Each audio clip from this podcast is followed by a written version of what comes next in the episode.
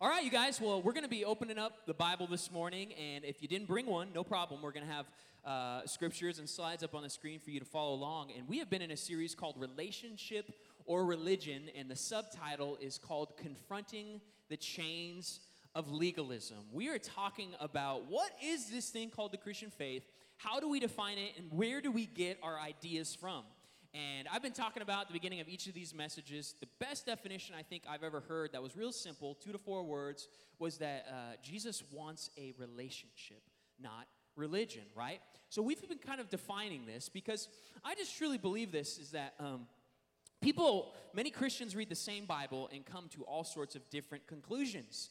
And on Sundays, or if you've grown up in church, uh, you don't always hear the stuff the other stuff or the other stories in the Bible that sometimes as Christians we just kind of like, we're like, well, we just kind of wish that weird story about people being slaughtered wasn't there, or, well, slavery, I just kind of want to brush that under the, oh, oh, what do you, polygamy, oh, well, let's just kind of erase this from the scripture, right? Because here's what we do we live in a day and age where people can Google anything that they want, and they can come up with any sort of conclusions about the Bible without actually reading it. So, in this series, what we've been doing is we've been unpacking this idea what's the big picture of the Bible? Who is this God that we worship? How do we bring an appropriate lens towards the Bible in understanding and interpreting and applying what God calls His Word to our lives in, in, in seeing a clear picture of this God that, that, that, asks us to give Him our lives, to lay down our lives for Him? So, uh, to give us kind of a, a uh, caught up in this series. Um, we're at a point in this series, I would encourage you. Eh, oh, yes, we have a definition of legalism as well. Um, this is helpful. What do we mean by legalism? Strict, literal, or excessive conformity to the law or to a religious or moral code. I would beg to argue in this series that God has more for us than, for, than legalism. I believe He approaches humanity seeking relationship and chooses to be a God who walks within time with us bearing with us in the midst of our lives. So, last five weeks in this series, uh, we're at a point. I would encourage you, if you've missed any, you can go back on YouTube, look us up on YouTube, Ponca City Church. Go to our website, poncacitychurch.com, click on the button Watch. You can get caught up. We also have a church app. You can just pull out your phone right now, go on the App Store, Android, iOS, and search Ponca City Church. Everything, all the, all the resources are there available for you to get caught up. But in the, in the last few weeks of this series, I just want us to get caught up into this morning I just believe that each and every one of us, we're average Joe Bible readers. Um, some of us are called to be scholars to really investigate the Bible. But where we are in this series, just to kind of get us caught up, is that this idea that the ancient world functioned on something we call covenants. And this is key to our understanding of the Bible and how the Bible unfolds from Genesis to Revelation, from the beginning to the end. So the ancient world functioned on covenant agreements between two parties that are legal and binding and each covenant typically had a history of how the parties walked out this covenant together. This body of literature is called a canon. And here's the big picture as we dive in this morning God acts in accordance with the covenant he is in. Sometimes you read a story in the Bible, you're like, that's weird. You know, I grew up in a, we, we, grow, we grew up in a Western environment, a Western country, eh, eh, you know, in the day and age that we live in. And, and sometimes you read stories in the Bible and you're like, that doesn't really apply too much to me. Or that doesn't really make too much sense. Why did God act the way that He did in that circumstance? Well, the key to unlocking this is understanding that God acts in accordance with the covenant that He is in.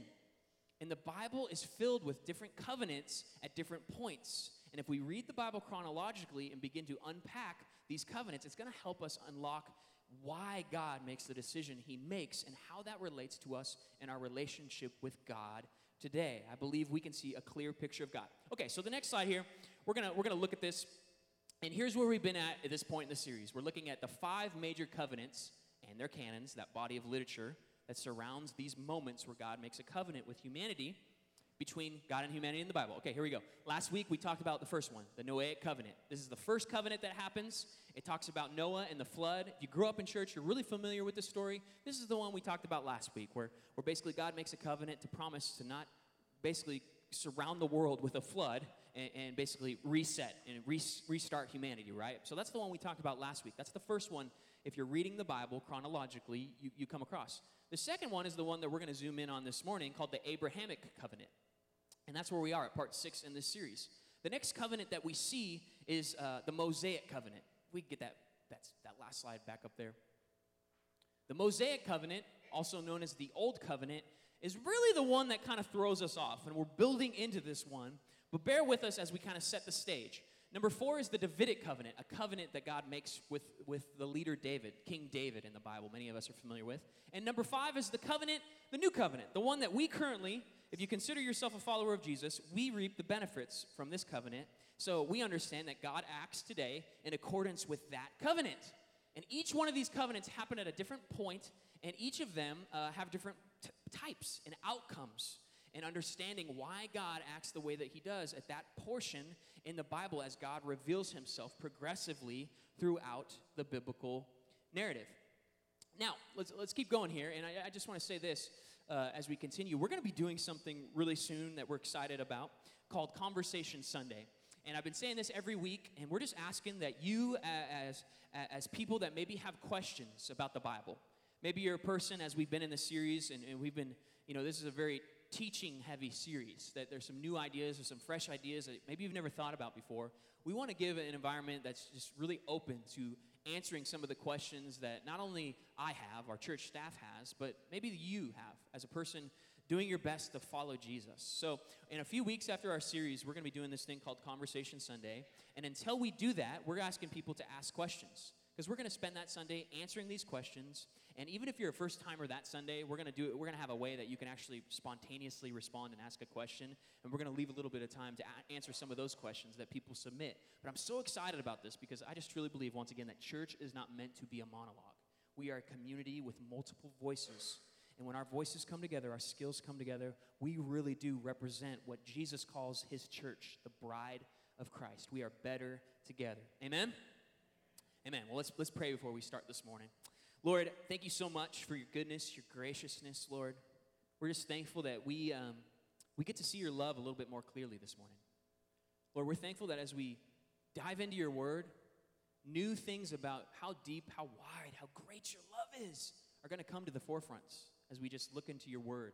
Even from the early pages of the Bible, we're going to see this morning some, some love notes that you left behind that set the stage for how we understand and see you today. So, Lord, move in our midst. Lord, would we open our hearts and, and really truly embrace all that you would have for each and every one of us this morning? Would we come with enough faith to understand that, Lord, you want to deposit something for each and every one of us personally this morning? So, Lord, we're thankful for the ways that you speak to this church, this body, but also the ways that you choose to work and walk through humanity in each and every one of us. So, Lord, we're open to all that you would have today. In Jesus' name. Everybody said? Amen, amen. So this morning we are looking at the Abrahamic covenant, which is surrounded upon this biblical character, Abraham. And um, this, this covenant really exists between Genesis, the first book of the Bible, Genesis chapter 12, to about Genesis chapter 50. Um, this morning we're going to summarize and we're going to look at some key events, and those events happen around Genesis chapter 12 through 25. So we're really we're just looking at the first book of the Bible and how the stage is being set up for us in how we understand Jesus and how we understand how we relate to God today. So we're going to hit some key moments. And uh, as we begin, the story just begins. The story we're going to look at at this character, Abram, um, it really just leads with a lineage uh, from the flood, Noah's flood, as Noah's family begins to expand on the earth. The biblical narrative leads us to a place where it leads to the lineage of this character, Abram. And we get to Genesis chapter 12, and we're introduced to this character. And this is where we're going to pick up this morning. It says, The Lord had said to Abram, Go from your country, your people, and your father's household to the land I will show you. I will make you into a great nation, and I will bless you. I will make your name great, and you will be a blessing. I will bless those who bless you, and whoever curses you, I will curse. And here's the kicker and all peoples on earth will be blessed through you. This is key for us to understand that what God speaks, proclaims, and promises here through the character of Abram is a means to a global end. God has a larger vision in mind. God has a small seed that He's planted in the life of Abram with a bigger picture and a vision that's going to unfold throughout the biblical narrative. And I love it because this is in the early pages of Genesis. We see God progressively revealing Himself in different ways. He is God the Creator, He is Almighty God. He has proven Himself to be the one and only God who's higher above any other God up to this point in the scripture. But other than that, we don't know too much about him. So what we do know is this is a God who's making promises. He's making promises and he's he's expecting the promise to be fulfilled through one man. That the seed is being planted in his relationship with a human being. And it's interesting for Abram during this time. If you know the rest of the biblical narrative, Abraham, you know the Bible later on talks about Abram being the father, one of the fathers of the faith, right? And it's interesting because Abram didn't know that there was a religion about to be started. Didn't know that, the, that, that basically Israel was about to turn into this religion called Judaism. He had no idea. All he knew is he was going to be a person that was going to start this massive family. He was going to be a person that was going to be multiplied out through his family into a great nation that was going to be a blessing, right? But it was a means to a global end. And we, we later know, as you read, that this family ends up expanding into this great nation that we know today as Israel, right? Israel was this nation, and this, this is what God promised. But he had no clue in terms of the spiritual impact and the faith impact that he was about to have at this point in the narrative. He couldn't have seen what God was about to do and was about to stir up through his life. So we continue in the biblical narrative, and, and crazy stuff happens. How many of you guys know this? You follow God, you, you, you try to be as obedient to God, and sometimes, sometimes you take steps of faith, and then crazy stuff happens, and you hit some obstacles. So Abram and his family, they're moving to this land that God's promising. A famine breaks out. Man, they have so many resources. Abram's bringing his wife, his nephew Lot, well, Lot, he's a business guy. They've got all sorts of resources. Well, all the people on Abram's side with his resources and Lot's side, well, they kind of start quarreling. So, quarreling. So basically, Lot has to move. He goes and lives somewhere else because he's like, hey, it's better for you just to keep moving, doing your thing. God's told you, okay, Lot, I'm going to move over here. Well, Lot, he ends up getting captured. So Abram, as a great family member, he decides to go and uh, show everybody who's boss what God is on his side. And he goes and he saves Lot, who's captured by this other nation that tries to pillage and take them over. And basically, we get to this point where this king is so thankful because a byproduct of Abram going and being the hero, going being the savior, is a king who's so thankful because his resources and his people also got stolen. So this king, he offers Abram, he says, Hey, you helped me out. You're the hero, you're the savior. Can I give you the goods that you helped save? Can I give those things back to you? And that's where we're going to pick up in Genesis chapter 14 and how Abram responded to this king who is offering to be so gracious because of what Abram did, had done. It says this Genesis 14. But Abram said to the king of Sodom, With raised hand I have sworn an oath to the Lord, God Most High, creator of heaven and earth, that I will accept nothing belonging to you, not even a thread or a strap of a sandal, so that you will never be able to say, I made Abram rich. I will accept nothing but when my men have eaten and the share that belongs to the men who went with me to Aner, Eshcol, and Mamre. Let them have their share. And this is such an interesting response. But what we have to understand is the king of, of, of Sodom was trying to enter into a covenant type relationship with Abraham. And at this point, this is, this is exactly what the Lord did not want. He was entering into this relationship, giving promises to Abram, saying, Hey, you need to trust me. I'm going to be the one that goes to battle for you. And in the meantime, we have this guy who's offering free resources, but Abram's like, No, I can't. I can't base my success off of anything else other than this Lord who has promised me this vision that things are going to come to pass, things are going to come to fruition. And we get to Genesis chapter 15, and of course, God is pleased with Abram. He's pleased with his obedience. And I love the beginning of chapter 15 Genesis because God is basically speaking over Abram, saying, encouraging him, letting him know that, man, the plan's the plan's happening. Through your family line, you're going to receive blessing. Be encouraged because of your obedience. But in Abram's mind, you know what he's thinking? My wife is barren. We haven't gotten pregnant. I'm getting older, and these things don't seem to be coming to fruition. In fact, the only person that could be his rightful heir at that time was a servant because they did not have any kids of their own. And if you knew anything about ancient time during that time, is that, man, this meant everything. Being able to pass your legacy down to the son, the oldest son, which Abram didn't have right in front of him. So it created this kind of trust in, in Abram that he had to place his faith in a God where things in front of him did not look like they were actually going to happen. So God makes all these promises, and Abram's, we're going to look at Abram's response. Genesis chapter 15, verses 4 through 6 says this God speaks to Abraham Abram, in his discouragement, It says, Then the word of the Lord came to him This man will not be your heir, speaking to him about his servant, but a son who is your own flesh and blood will be your heir. He took him outside and said, This is God speaking to Abram. Look up at the sky, count the stars. If indeed you can count them. Then he said to him, So shall your offspring be. Key moment here. Abram believed the Lord, and he credited to him as righteousness. What was in front of Abram were not promising circumstances. But God reassured him once again, said, Don't lose heart. Be encouraged. I know that it doesn't look like your legacy is going to be handed down, but believe me. And the Bible sets up, a, sets up something so key here in the early pages of the Bible that Abram believed, placed his faith in God, and that faith was credited back to Abram as righteousness. He was in right standing with God.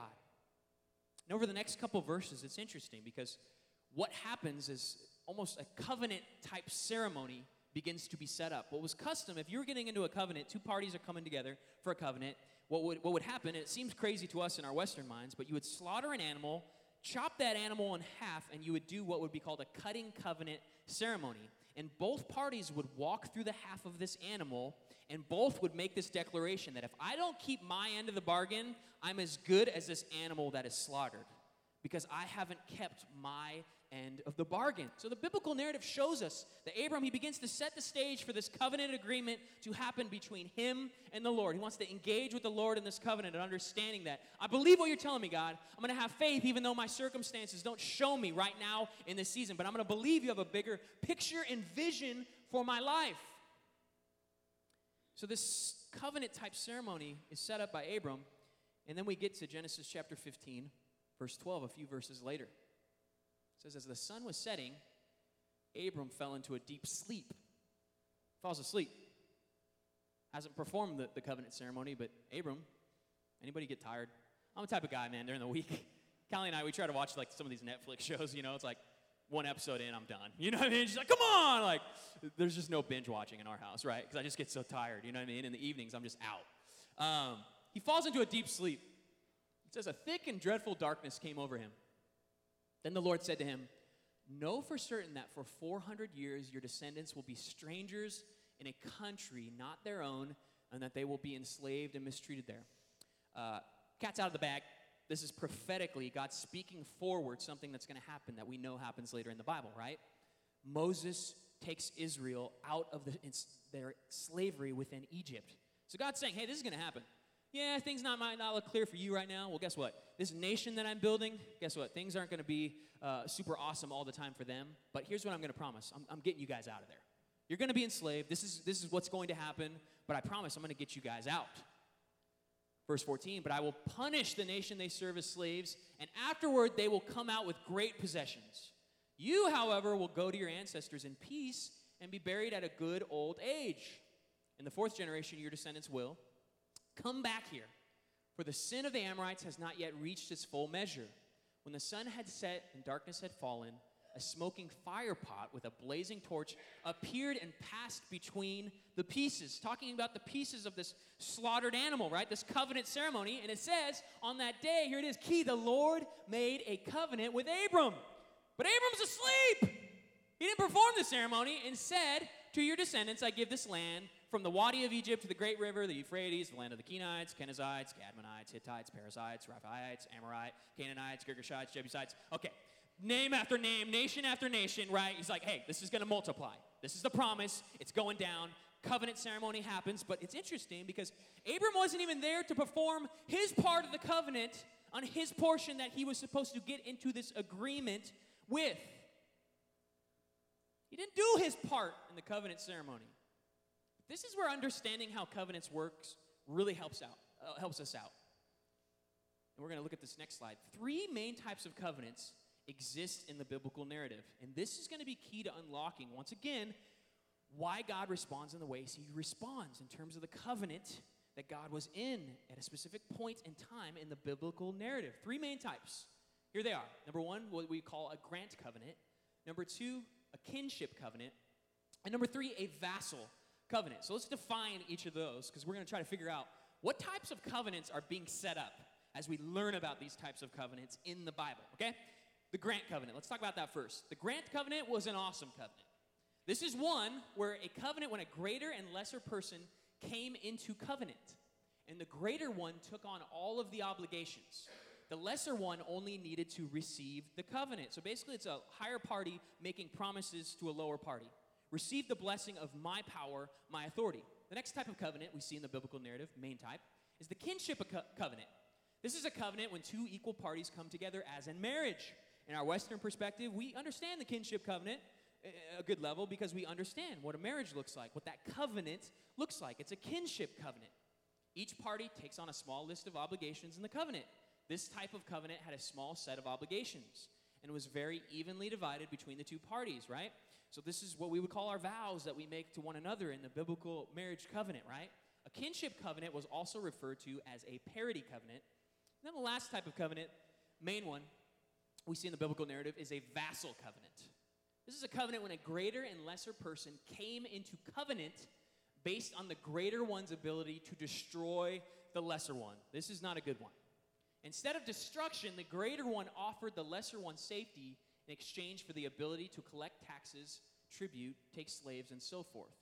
Typically, this happened when a king conquered a nation and offered the people of that nation their lives in exchange for a level of servitude to his harsh rule. As a result, in this covenant, the greater person had all the power and the lesser person had to fulfill a large number of obligations. A vassal covenant was also referred to as a suzerain covenant. Three main types of covenants. So, which one are we talking about that was just made between God and Abram? Well, the one that was made between God and Abram, since God decided to do the ceremony all on his own, would be called a grant covenant. One greater party, one greater person that's making the covenants saying, I'm larger, I'm greater, and here are the promises and the blessings I am making. You get to be the benefactor. You get to receive the blessings that come with this type of covenants. This is why in the book of Hebrews, chapter 6, now we're getting into farther, we're, we're zooming ahead to the end of the Bible, talking about new covenant canon literature that directly applies to our benefit. That's why in the book of Hebrews it says this When God made his promise to Abraham, since there was no one greater for him to swear by, he swore by himself. He swore by himself. He performed the ceremony on his own without the other covenant partnership, which is very interesting, right? He swears by himself and basically saying, hey, uh, the death threat that is made when we make a covenant, that's on me if I don't fulfill the obligations. I'm swearing this upon myself because I'm going to prove to you that I'm a God who is faithful. I'm going to prove to you that I am Creator God. I am Almighty God. I am the God up to this point in the biblical narrative who has revealed himself to be a powerful Creator who's unlike any God. It's interesting because it didn't have any stipulations or promises that hinged on these. We talked about the covenant that God made with Noah. Once again, another grant covenant. One where God says, here's, here's my end of the bargain. I promise to never flood the earth again, never to wipe the slate clean. That's what I'm going to do a grant covenant. The covenant with Noah, the covenant with Abram, up to this point, have both been grant covenants. One where people get to receive the benefits of this larger party, this greater, grander party. God did not say to Noah, I will never send a flood again to wipe out the earth unless, no stipulations. And he did not say to Abram, I will give your descendants this land if, no. He made unqualified promises that did not require anything of the recipients. So we understand the type of covenant that God made. Well, let's, let's summarize the, the, the, covenant kind of process that we've been looking at. And we're going to give a little, little bit, we're going to go a little bit farther in some of the further processings in this part of the Bible. But let's just break this down. So here, here's how this went about Genesis 12, God promised Abram five things I will bless you, I'll make your name great, Everyone who blesses you will be blessed, everyone who curses you will be cursed, and all your offspring will be a blessing to the whole world. Find that in Genesis 12, 1 through 3. In Genesis 15, God makes the covenant with, Ab- with Abram, which we see. Genesis 15, 30 through 13 through 21, if you want to refer back to that. Moving ahead without actually going there, in Genesis 17, God began confirming the covenant by changing Abram's name to Abraham and by introducing the standard of circumcision. Now, we get into all the nuances of what that means, but what this was was an identity that God was creating within this nation. And he switches, he changes Abram's name to Abraham. Those names and characters are interchangeable. Just his name gets changed as God continues to be faithful. And then in Genesis 22, God finalized confirming the covenant through his test of Abraham, Abraham on Mount Moriah. If you've ever heard of the story in the biblical na- narrative, Abraham and Isaac, where Abraham is faithful to offer his son as a sacrifice. And you might say, wait a second, that story's crazy, right? This might be one of the ones that comes up in the Google search for people who haven't actually like opened up the Bible. Here's what we need to know about the culture during this time. Every other spiritual nation it was common in the, in the day and age that these people lived in for Abraham to look at other people who were connecting with, spiritually with other gods and other spiritual nations, and it was commonplace for them to sacrifice infants for on the benefit of their God. What's so interesting about this for us is to understand that God tests. We know that it's a test. We know that God never once says that he's actually going to go through with this, but it's a test on the part of Abraham's faith. This would have been commonplace. Okay, my God's asking me to do something that's common for every other spiritual nation during this time. But what does God do as he shines through in his character? He doesn't actually allow Abraham to slaughter and sacrifice his son Isaac. The other thing we need to understand, and there was no laws that were forbidding murder up to this point in the Bible. How were people supposed to understand what was right and wrong in terms of the way that God expressed himself? Up to this point, we don't have laws navigating, helping people navigate in terms of how they would be obedient to their God during this time. It's hard for us to wrap our minds around it from our vantage point, but we got to try to. We got to try, especially in challenging stories like that one. We know it was initiated as a test. We know it wasn't God's desire. We know comparatively to other spiritual nations at the time, God showed his gracious character, his mercy. We go to Hebrews once again, chapter 11, a new covenant perspective, end of the Bible perspective. It says this about this story Abraham and Isaac. It says, By faith, Abraham, when God tested him, offered Isaac as a sacrifice. He who had embraced the promises was about to sacrifice his one and only son. Even though God had said to him, It is through Isaac that your offspring will be reckoned. What a test! Once again, God's faithful. Isaac's born. This is his new heir. Now he's saying, sacrifice it, right? But here it is. Here's where we understand about that story. Abraham reasoned that God could even raise the dead. His faith relied on the fact, said, okay, I'll do it. But I know, God, you're so faithful. You're so powerful. You've proven yourself so to be so faithful up to this point. Even if I sacrifice him, guess what? You have the power to raise him from the dead. And so, in a manner of speaking, he did receive Isaac back from death. He did it. He was faithful. He offered it. He was obedient to God, laying Isaac down at the altar. But once again, God did not actually kill him, he didn't even have to raise him. But man, look at Abraham's faith. One where he's saying, God, I trust you so much. I know death, not a big deal for you. I know you can raise him back from the dead. What a perspective that we get to see later on in the Bible concerning this old school event that we read early on in the pages of the Bible. But what Abraham received through this grant covenant, it was so large, so significant that we saw it. God chose to confirm it multiple times through Genesis chapter 12 through 22. Multiple moments. This was such a big covenant that was setting the stage for the rest of the biblical narrative. We see it kind of progress throughout different points in Genesis. It wasn't just one time, but it was times where God was confirming his covenant, giving promises, and confirming his covenant time and time again. But here's, here's the big thing no, no rules, no law at this time. That's, a, that's later. The laws were given later. Up to this point in the Bible, there was no rules, no laws up to this point. What did Abram do? He simply walked in faith. Because he believed God, he was credited as righteous. This very simple understanding of a relationship with God is the picture that we see under the new covenant. Let me give you a, a few examples of this. Let's look at Romans chapter 4. Romans, this is, this is very applicable to us because this is the Apostle Paul, a guy who literally walked in the days of Jesus. Jesus personally encountered him. the resurrected Jesus. He saw the resurrected Jesus with his own eyes, experienced him, and now is beginning to write letters to churches, the early church, confronting things, addressing things, encouraging. So he's writing a letter to the Roman church. And this is what he says. He brings this character, this ancient character, Abraham in, and this is what this is how he encourages the church. Against all hope, Abraham in hope believed and so became the father of many nations, just as it had been said to him, so shall your offspring be. Without weakening in his faith, he faced the fact that his body was as good as dead. It's like, I'm old. I can't have any kids. Since he was about 100 years old, and that Sarah's womb was also dead, right? Here it was, the circumstance that was unbelievable, but God kept making promises, right? Verse 20.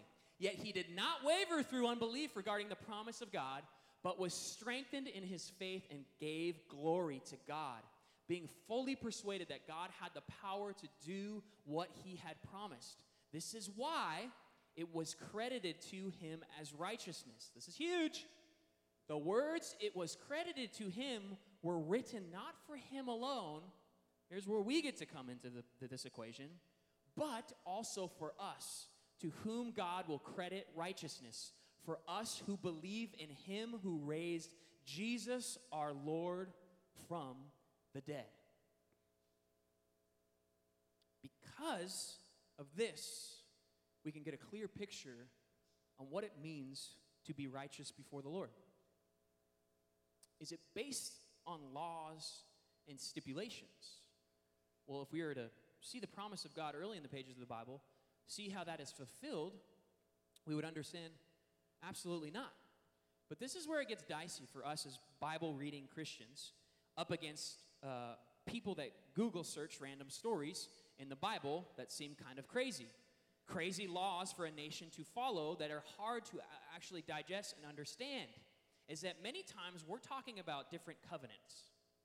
Many times we're talking about different covenant relationships and agreements that God gets into with his people. One of those being the next covenant that we're going to talk about in this series. If we could get the next slide up there. Let's go back to this. The Noahic covenant, a grant covenant, a great covenant. The Abrahamic covenant, a great covenant where a lesser party gets to benefit. The seed is planted for a global impact through what Jesus eventually does. Well, next we're going to be talking about the Mosaic covenant, the old covenant. And sometimes it gets confusing when we read the Bible on which covenant are we talking about and which ones are we benefited from and which ones are the ones that maybe don't apply to us anymore. Well, once again, as we read the Bible as a whole, the book of Hebrews gives us and helps us understand and have a clear picture of which ones apply to us and which ones do not. Let's read in Hebrews chapter 8, verses 8 through 9.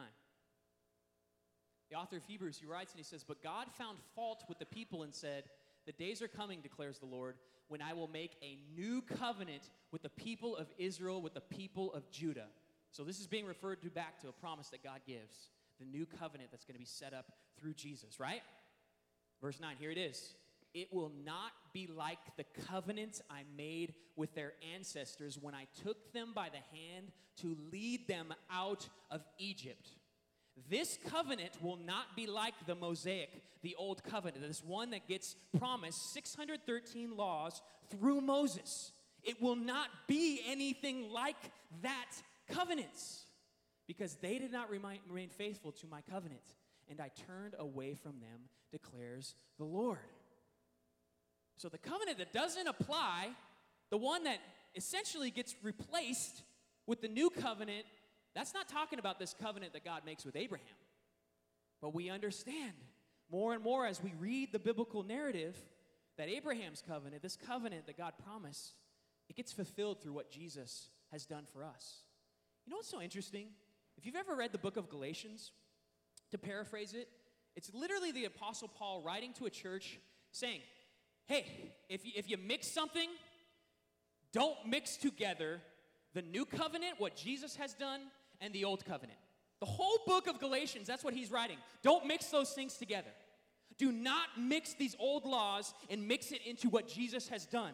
But for some of us as Christians, we've done this. We've, we've literally had this tension between the laws of the old covenants and, and what Jesus has done for us. And unfortunately, when we do that, we end up receiving the benefits of something that doesn't even apply to us because we can't fully step into the grace, love, power of what Jesus has promised us today. I love what Galatians says. If you read it, you understand. He says, if you're going to mix two things together, mix and understand that Abraham's covenant is the one that gets fulfilled. The one that the promise from the beginning was one that I'm going to multiply my blessing out. And then we see how it plays out through the person of Jesus. That the, the Abrahamic covenant sets the stage for the new covenant. It's actually the fulfillment of what God promises the early pages of Genesis.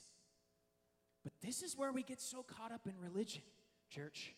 We straddle two covenants, and we have a tension with a covenant that Jesus proclaims through the book of Hebrews that says this one, it's obsolete. And if we're one foot in with this one, it means we can't be all in with the covenant Jesus has declared and given for us today in 2018 that we get to receive the benefits from.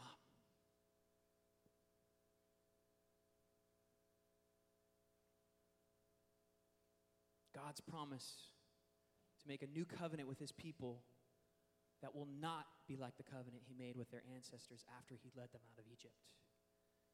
This new covenant is not like the old covenant, the Mosaic covenant. It is like the one he made with Abraham. When God said, This, as we see in the book of Galatians, he actually pointed back to this covenant that God made with Abram, which was based on walking with God by faith.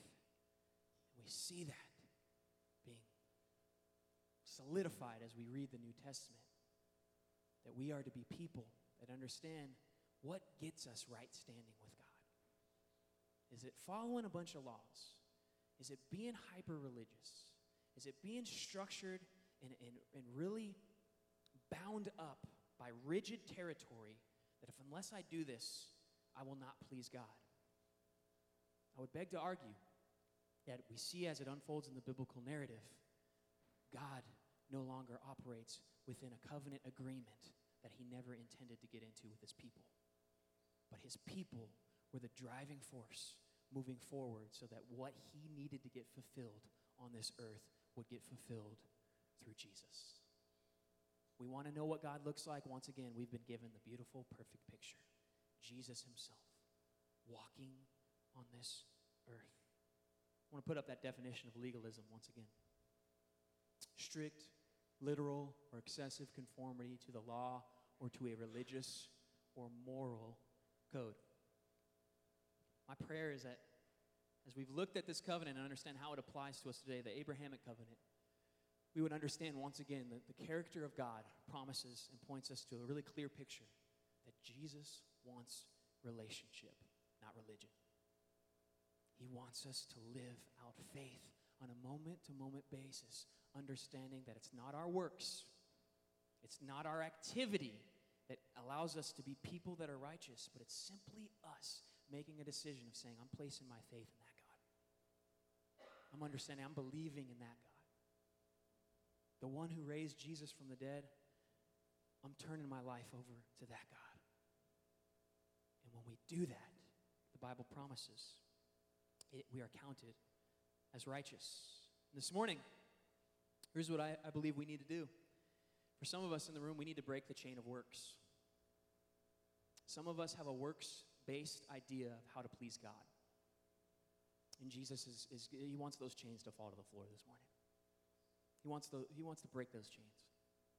Some of you have come in here maybe with a wrong understanding of God being ruthless and vindictive without understanding the context of how God chose to reveal himself and walk through humanity. And next week, we're going to get a lot of clarity when we talk about the Mosaic covenant. We're going to talk about those laws that sometimes throw us as Christians for a loop in answering some of the hard questions people have when they cherry pick random stories out of the law. We're going to deal with that and understand how that came about. It wasn't God's desire. Let me just give you a, a look ahead. But what we do know today is God has revealed himself in Jesus through his love, through his grace. And the legalism no longer has a place. Not under his covenant, not under what he has established. God acts in accordance with the covenant he is in. You are not in a covenant relationship with God born out of 613 laws. You are based in a covenant with God based out of one factor that God says. Will you be a person that places your faith? And when you do that, you have right standing because you're trusting and you're in a relationship with the God of the universe. Doesn't mean that things are going to be peachy and always perfect, but it means you're placing your faith in a God who promises on a moment by moment basis to give you everything that you need to accomplish the next obstacle. And even when the obstacle seems like it's bigger than our life, the biggest deal in the world, God allows that obstacle be, to be turned around for your blessing and your good. That's the God that we worship under this thing called the new covenant. We're going to end on one scripture before we conclude this morning, and, and it's one out of Ephesians that really just sums all this up. Ephesians chapter 2, verses 8 through 9. This is what it is. This is what it looks like with God today. For it is by grace you have been saved through faith. And this is not from yourselves, it is the gift of God, not by works, not by religion, not by what binds us up in legalism, so that no one can boast. Grace, the face of Jesus, God Himself in the flesh, through faith by us. Once again, Genesis to Revelation. We don't have two separate gods, two different stories. I hear time and time again the God of the Old Testament is an animal. I see a God who's consistent in character from Genesis to Revelation. But are we reading the same thing? Are we missing the covenant relationship and what God has promised and how God has fulfilled that today? It is through faith, not by works, and it is a gift of God. Because we read in other parts of the Bible that here's what happens when people talk about Jesus, when people tell others about the good news of Jesus, the Bible says it's the power of God to save anyone who believes. Faith, faith, belief, belief. The prerequisite is for you to place your faith and believe in Jesus, not to do yourself up.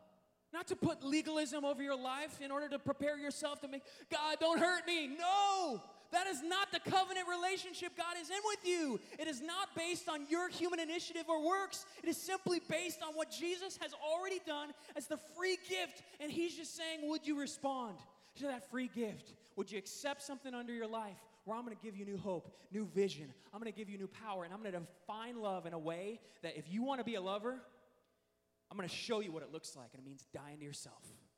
Once again, so many people are like, Love. I'm sick of love in the church. It's so namby pamby. You know what's not namby pamby? A love that's expressed through an excruciating death on the cross, where Jesus said, These are my enemies, but I'm dying for them. And some of us, we get into church and we're like, It's all about me. That's an namby pamby. Because the minute we think it's all about us and we never think about the people outside these walls, we're following a false Christianity.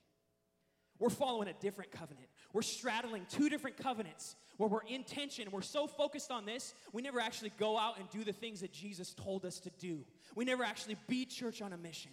We actually never understand that His love becomes defined not only by our moment where we have where we say, God, your glory is so big, but the moment is followed up where we say, Jesus, when you told me to carry my cross, I'm gonna actually go do it. I'm actually gonna go serve my enemies. My enemies are no longer this nationalistic identity through Israel, but it's by what you've done through your son Jesus. And when I'm, I'm the most spiritual, when I'm choosing to carry my cross and serve other people, because we are defined not by 613 laws, but by one called the law of Christ, where we lay down our lives for other people based on what Jesus did for us. We are Christians, we are not Jews.